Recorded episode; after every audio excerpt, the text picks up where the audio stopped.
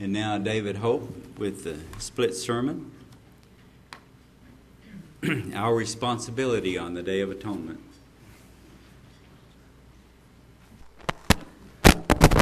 Thank you, Ken, good afternoon, everyone.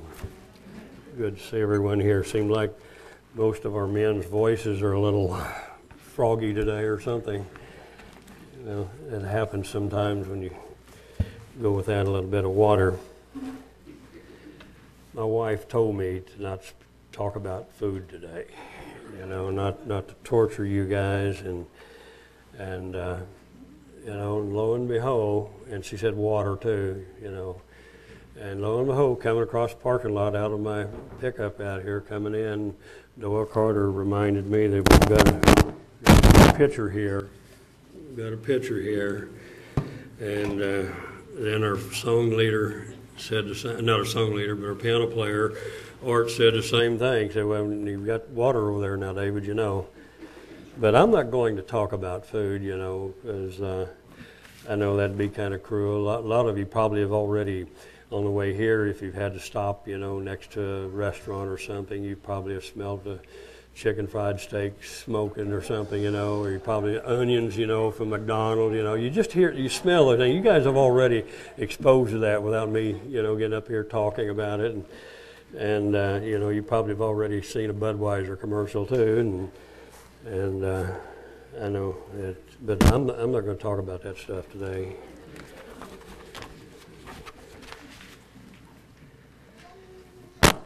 You know, there's a lot of symbolism. Lot of symbolism. Do I need to unbutton my coat or something?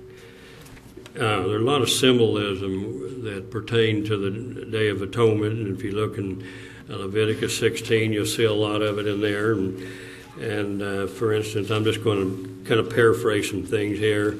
Uh, you know, Leviticus 16, uh, we have uh, Aaron, you know, the priest and all that. We've got a bullock, two kid, two kid goats, a ram, casting of lots, and a fit man, and wilderness and all that. You know, a lot of symbolism. I'm not going to go there today. There's, you know, that's a long subject to go into, and and uh, I don't know what Mr. Gregory has in store, but uh, what I'm going to do, I'm going to uh, start out in Leviticus 23, a very familiar scripture to all of us, or most of us, and where God speaks to Moses, telling Moses to speak to the children of Israel and tell them what their responsibilities are. You know, these other responsibilities, for the most part, is for the priest and other other situations in here, and. Uh, and uh, anyway, concerning this Day of Atonement, and of course we can also, uh, if you want later on, you can go to the New Testament over in, in uh, Hebrews and and look at the example of Melchizedek and a lot of other things, and you know the.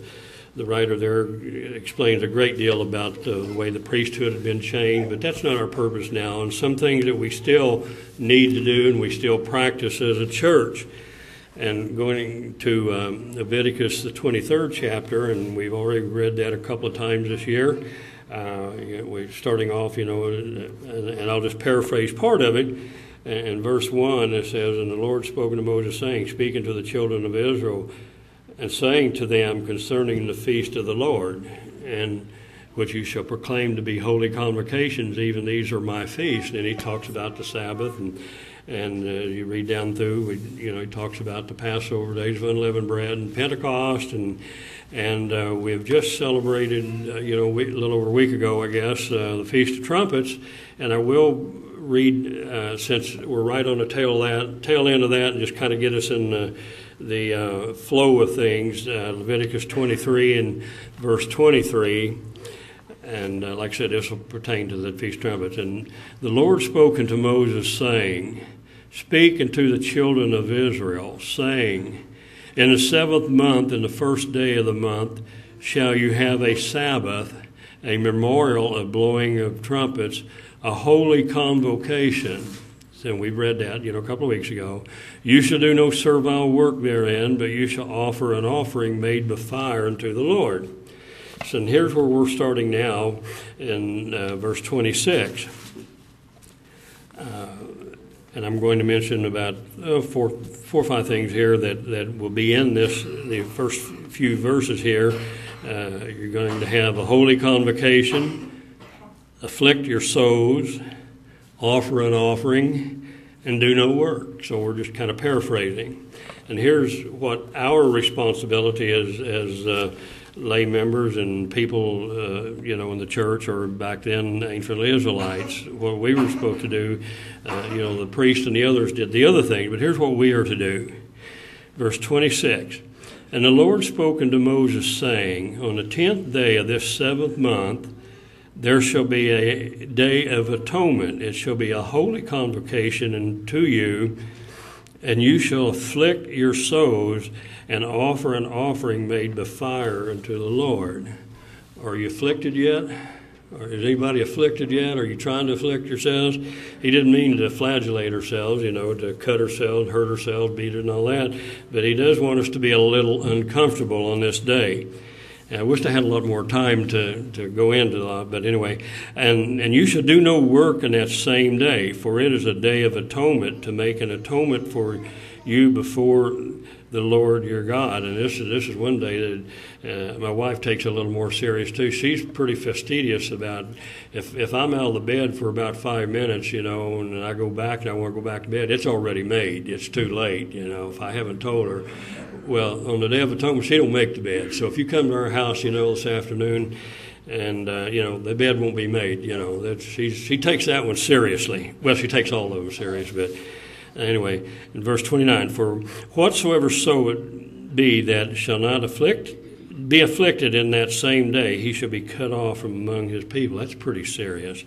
And whatsoever so it be that does any work in that same day, the same soul will I destroy from among his people. So the Day of Atonement is a pretty serious thing for, for we that know better to really consider. And I think all of us do, or we wouldn't be here today. You shall do no manner of work. It shall be a statute forever throughout your generations in all your dwellings. It shall be unto you a Sabbath of rest. You shall afflict your souls in the ninth day of the month at even. From even unto even shall you celebrate your Sabbath. And we use this a great deal, and even on our weekly Sabbath, to have people realize, you know, God's Sabbaths always start in the evening before and to stick with the kind of, I think I only had down to about 32, 33 in here. Uh, and like I said, it's such a broad thing. I want to try to uh, do as much as I can to keep us in the context, but not get into all the uh, technical things that, that goes on in that day. Um, if you'll turn with me to Isaiah 58, the scripture that a lot of people like to use when they're thinking about fasting and and uh, you can take this in conjunction with this day or, or not. It's up to you. And it has some connotations that can give you the indication it could be either way. But I'm going to read this because it has a very important message to it. Isaiah 58 and verse 1. Cry aloud, spare not, lift up your voice like a trumpet, and show my people their transgressions, and the house of Jacob their sins Yet they seek me daily and delight to know my ways as a nation that did righteousness and forsook not the ordinance of their God. So they tried to appear anyway to be Christian or good people. They ask of me they, they ask of me the ordinances of justice. They take delight in approaching to God. Wherefore have we fasted, say they, and this is God speaking, and you and you see not. You know, we fast and you don't pay any attention. Wherefore have we afflicted our soul, and you take no knowledge? Behold, in that day of your fast, you find pleasure and exact all your labor. So we have to see what our attitude is when, when we do these things. Behold, you fast for strife and debate, and to smite with the fist of wickedness.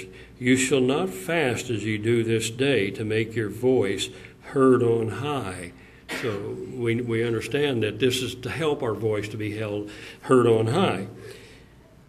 Is it such a fast that I have chosen a day for a man, and even you say that about the Day of Atonement? Is this a day that I have chosen, a day that a man to afflict his soul? Is it to bow down his head as a bulrush and to spread sackcloth and ashes under him? Will you call this a fast and an acceptable day unto the Lord?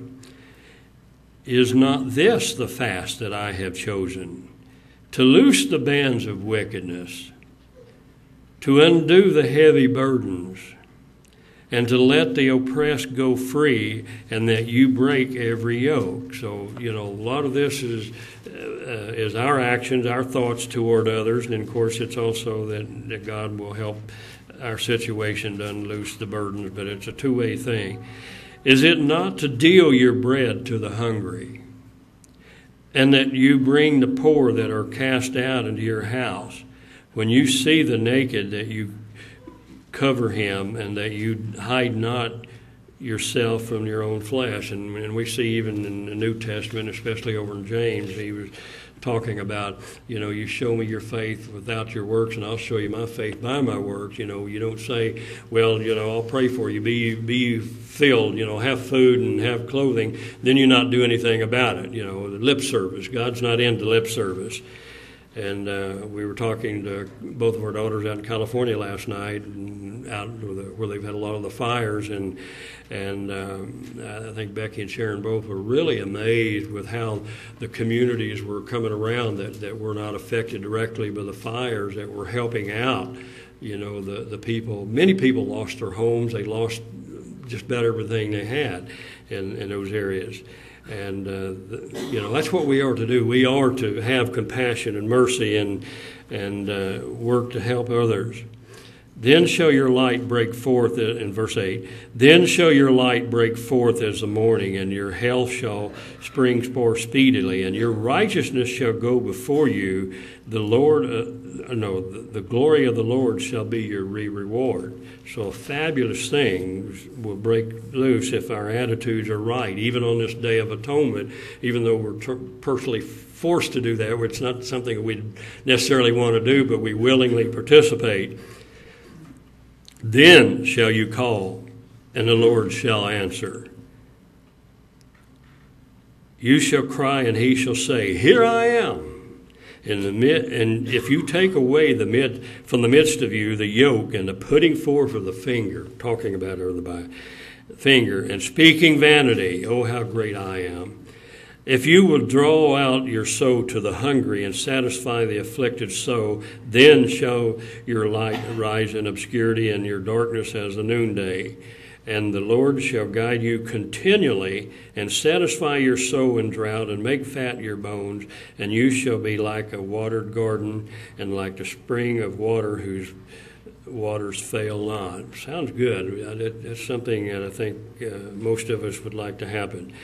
And they that shall be of you, or they, they that shall be of you, shall build the old waste places, and you shall rise up, raise up the foundations of many generations, and yes, you shall be called the repairer of the breach, the restorer of paths to dwell in. And that's a fabulous thing to do if we could just restore those paths.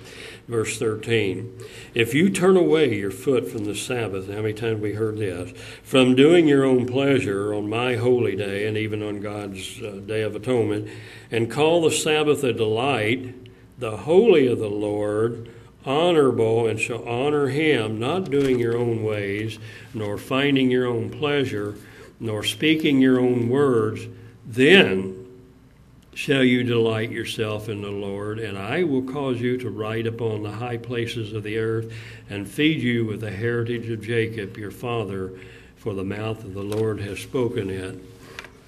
I'm trying to keep a lot of the, you know, not going to a lot of scriptures because we don't have a lot of time today because of our um, agenda, but I do want to go and I decided to go ahead and, and go to James anyway. I just I was not going to. A lot of a lot of rich stuff over in the New Testament, and that you know whether they're directly about this day or or the implications or about what we were talking about. But I would like to read in, in James chapter 4 and verse 1 through about 10 and just give us a little bit of a context. James 4 and verse 1. I think I said 10, yeah. From whence comes wars and fightings from among you? Come they not hence from even your lust, that you war in your members? You lust and have not. You kill and desire to have and cannot obtain. You fight and war, yet you have not because you ask not. Okay, and we ask, all right? Okay, does it work in? You ask and receive not because you act ask amiss that you may consume it upon your lust. So, what's our attitude when we ask for things? God knows what our attitudes are. You idolaters and, and idolatresses, know you not that the friendship of the world is the enmity of God? Whosoever therefore will be a friend of the world is the enemy of God. Do you think that the scripture says in vain, the spirit that dwells in us lusts to envy? But he gives more grace, whereof he said, God resists the proud, but gives grace to the humble.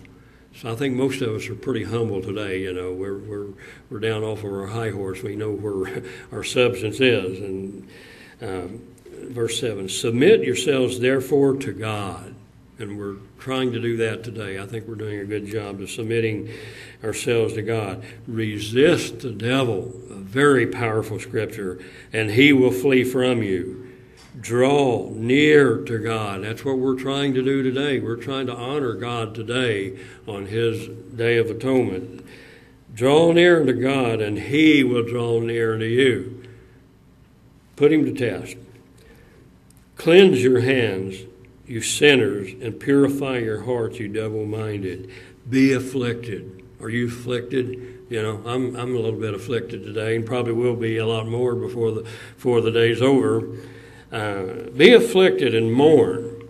Weep and let your laughter be turned to laughter be turned to mourning and your joy to heaviness.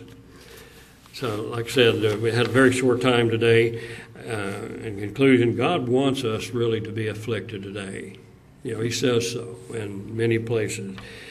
In a few days will be the Feast of Tabernacles, the high point of this. You know, we're always looking for that Feast of Tabernacles, which God said He didn't tell you to be afflicted on the Feast of Tabernacles. He said, rejoice before the Lord.